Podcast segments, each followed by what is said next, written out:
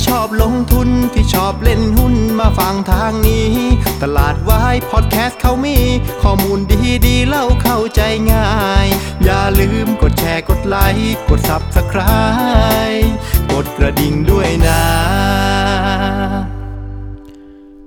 คุณกำลังฟังตลาดวายพอดแคสต์ปีที่ 3 ประจำวันจันทร์ที่ 7 พฤศจิกายน 2565 ครับ ครับ สวัสดีครับเพื่อนๆครับ ก็เหลือเวลาอีก 1 วันเนาะเราก็จะได้เข้าสู่เทศกาลลอยกระทงนะ ซึ่งก็ต้องบอกว่าปีนี้เนี่ยน่าจะเป็นลอยกระทงแรกมั้งที่อารมณ์ของโควิด -19 เนี่ยคงจะหายไปเยอะนะ คงจะได้กลับมาใช้ชีวิตลอยกระทงอย่างสนุกสนานกันเหมือนเดิมนะฮะ ก็หวังว่าจะเป็นลอยกระทงที่สนุกสำหรับเพื่อนๆแล้วกันนะครับเอาละคราวนี้เรามาดูภาพตลาดหุ้นวันนี้กันนะครับ วันนี้เซ็ตอินดี x ก็ถือว่าเป็นการพักตัวเบาๆนะ ปิดลบไป 3 จุดนะครับ ปิดที่ 1,624 จุด อ่า ก็ปรับตัวลงเบาๆนะครับ ประมาณสัก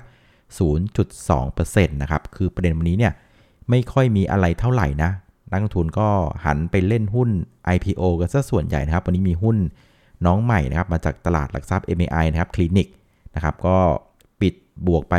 69%จากราคาจองนะ มูลค่าการซื้อขายเนี่ย ฟาดไป 5,600 ล้านบาทนะ ก็โฟกัสไปอยู่ที่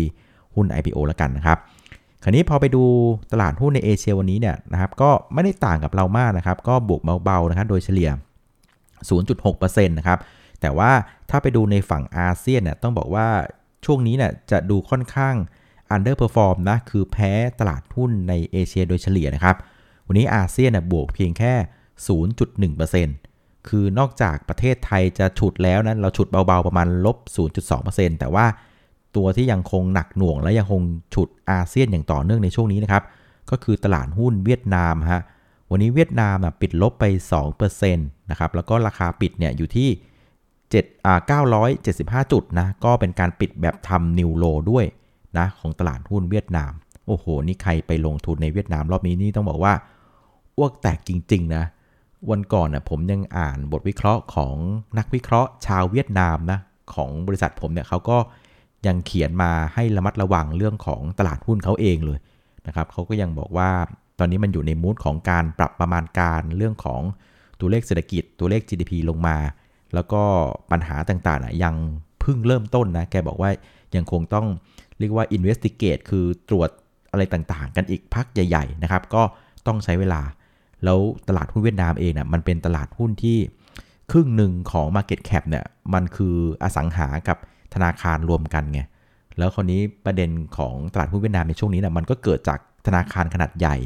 แล้วก็อสังหาขนาดใหญ่ เพราะฉะนั้น2 sector หลักซึ่งเป็นครึ่งหนึ่งของตลาดแล้วนะมันกำลังมีปัญหาฉะนั้นตลาดหุ้นเวียดนามก็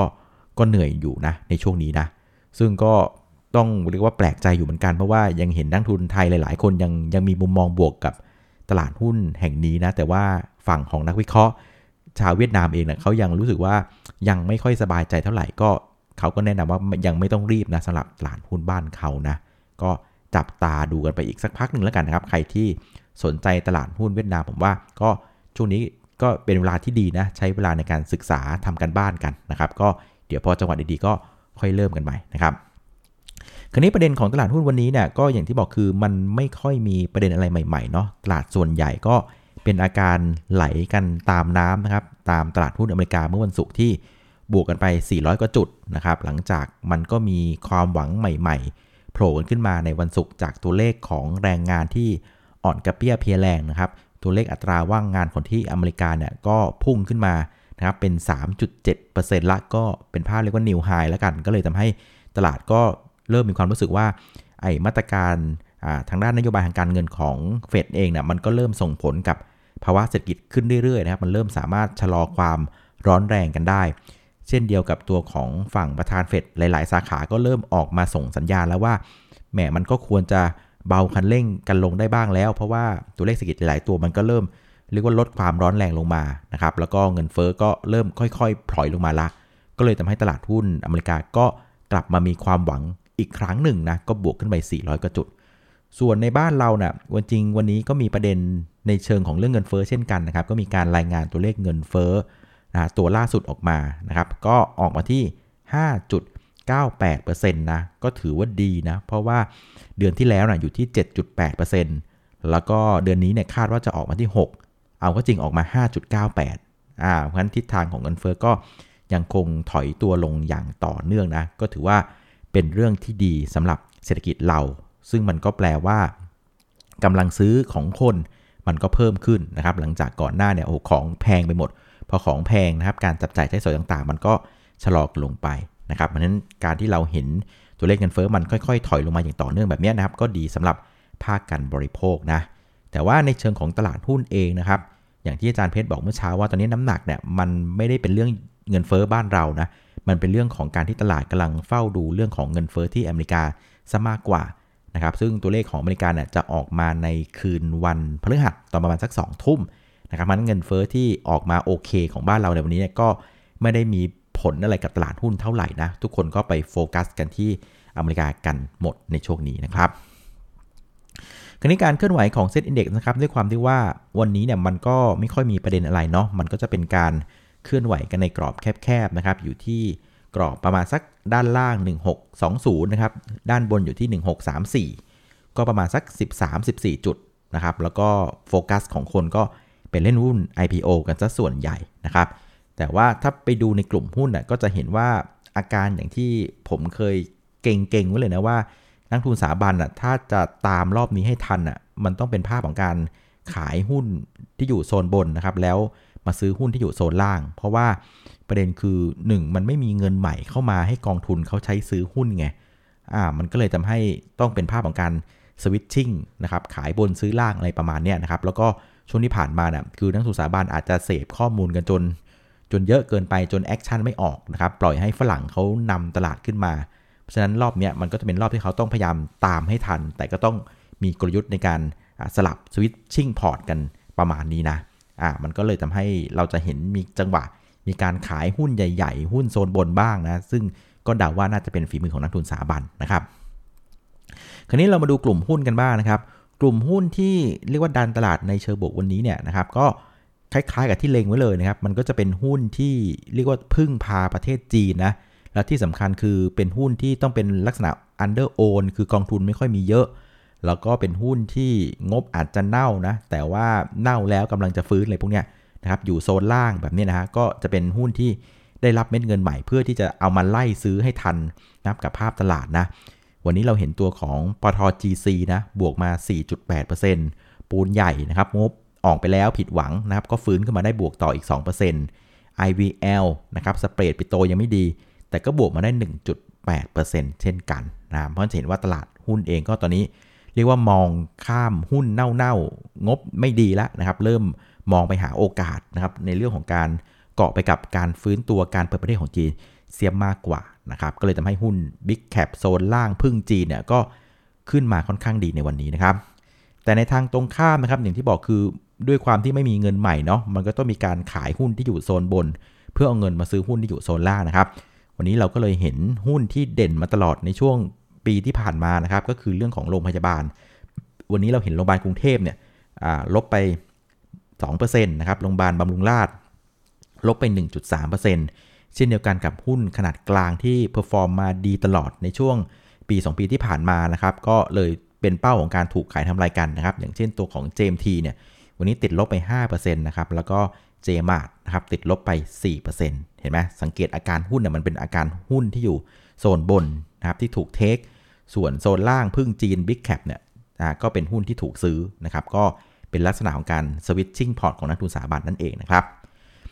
คราวนี้มาดูกลุ่มผู้เล่นในตลาดกันนะครับ ก็อย่างที่เรียนคือสถาบันอะขายบนซื้อล่างเพราะฉะนั้นเน็ตออกมาช่วงนี้เราจะไม่ได้เห็นก้อนใหญ่มากของนักทุนสถาบันนะอย่างวันนี้นักทุนสถาบันในประเทศก็เป็นคนขายสุทธิประมาณสักไม่เยอะนะประมาณ 1,278 ล้านบาท ส่วนนักทุนต่างชาตินะครับ ก็ยังคงเดินหน้าซื้ออย่างต่อเนื่องครับ วันนี้ซื้อไปอีก 2,366 ล้านบาท ก็เป็นการซื้อติดต่อกัน 12 วันทำการติดๆนะฮะ รวมกันก็ 29,000 กับอีก 43 ล้านบาท ฉะนั้นพฤติกรรมของนักทุนสถาบันในประเทศก็คือขายบนซื้อล่างเพราะเน็ตออกมามันจะไม่เยอะ ส่วนนักทุนต่างชาติอะผมว่ามันมีธงชัดอยู่แล้วสำหรับที่เป็น long term fund นะครับ long term fund ธงมันก็ชัดอยู่แล้ว มันก็ต้องเอาประเทศที่เศรษฐกิจมีการขยายตัวดีปีหน้าดีต่อ ซึ่งอย่างที่ไม่ว่าจะเป็น IMF หรือว่า World Bank เนี่ยภาพมันก็ชัดเจนว่า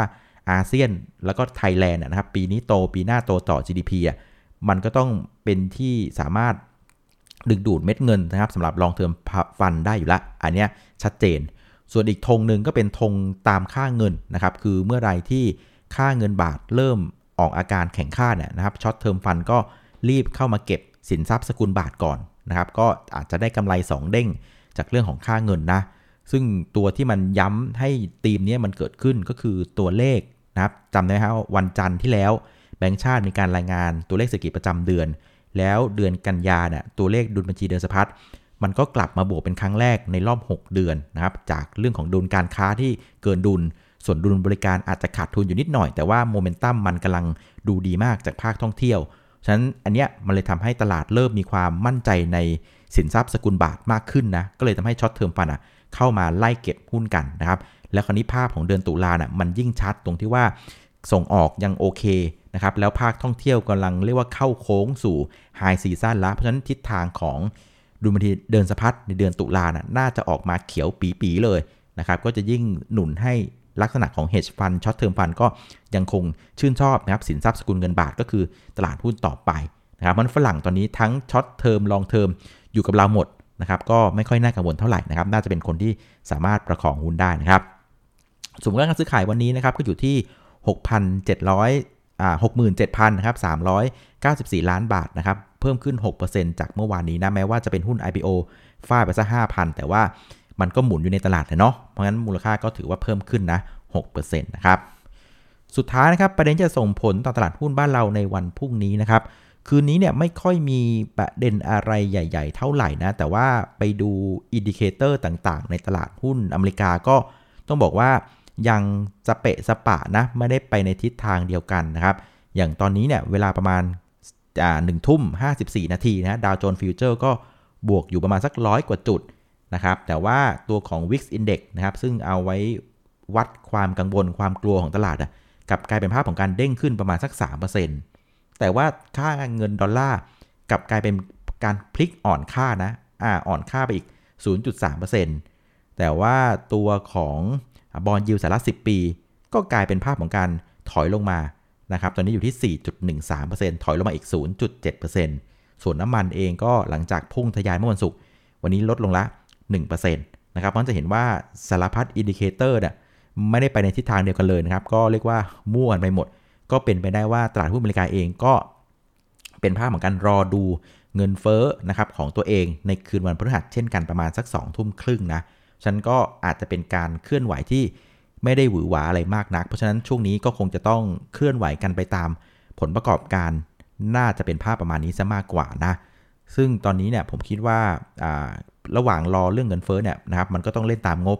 ไอ้หุ้นที่มันเป็นงบดีแล้วดีต่อเนี่ยมันก็คงโอเคอยู่แล้วล่ะ ซึ่งราคาหุ้นมันก็คงจะอยู่แถวแถวโซนกลางๆค่อนไปทางด้านบนอยู่แล้วมันก็ไม่น่าจะมีประเด็นอะไร แต่ผมคิดว่าช่วงนี้ตลาดจะไปให้น้ำหนักเกี่ยวกับหุ้นที่ เรียกว่างบออกมาแล้วมันเป็นไตรมาสที่เน่านะครับแล้วไตรมาสถัดไปมันกำลังจะเริ่มฟื้น แล้วถ้าเกิดว่าภาพมันเป็นแบบเนี้ยไตรมาสนี้เน่า แต่ว่าไตรมาสหน้าฟื้น แต่ว่าราคาหุ้นมันอยู่โซนล่าง แล้วแถมเป็นหุ้นที่นักทุนสถาบันเคยชื่นชอบอะ่ะก็น่าจะเป็นที่ต้องการนะของตลาดหุ้นในช่วงนี้ค่อนข้างมากนะ ไอ้พวกดีแล้วดีต่อนะผมว่าตลาดมันรู้หมดอะ่ะมันก็ไม่ได้ดึงดูดอะไรเท่าไหร่ แต่พวกเน่าแล้วข้างหน้า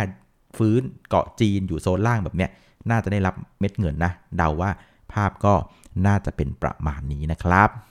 เอาละวันนี้ก็น่าจะประมาณนี้เนาะสำหรับรายการตลาดวายพอดแคสต์นะครับ ขอบคุณอีกครั้งนะครับสำหรับการติดตามกดไลค์กดแชร์ แล้วก็แนะนำรายการให้นะครับ วันนี้น้าแดงขออนุญาตลาไปก่อนนะครับ นอนหลับฝันดีลาตีสวัสดิ์พรุ่งนี้เจอกันครับ สวัสดีครับ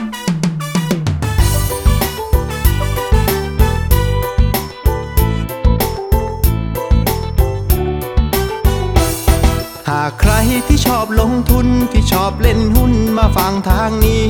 ตลาดวายพอดแคสต์เขามี ข้อมูลดีดีเล่าเข้าใจง่าย อย่าลืมกดแชร์กดไลค์กด Subscribe กดกระดิ่งด้วยนะ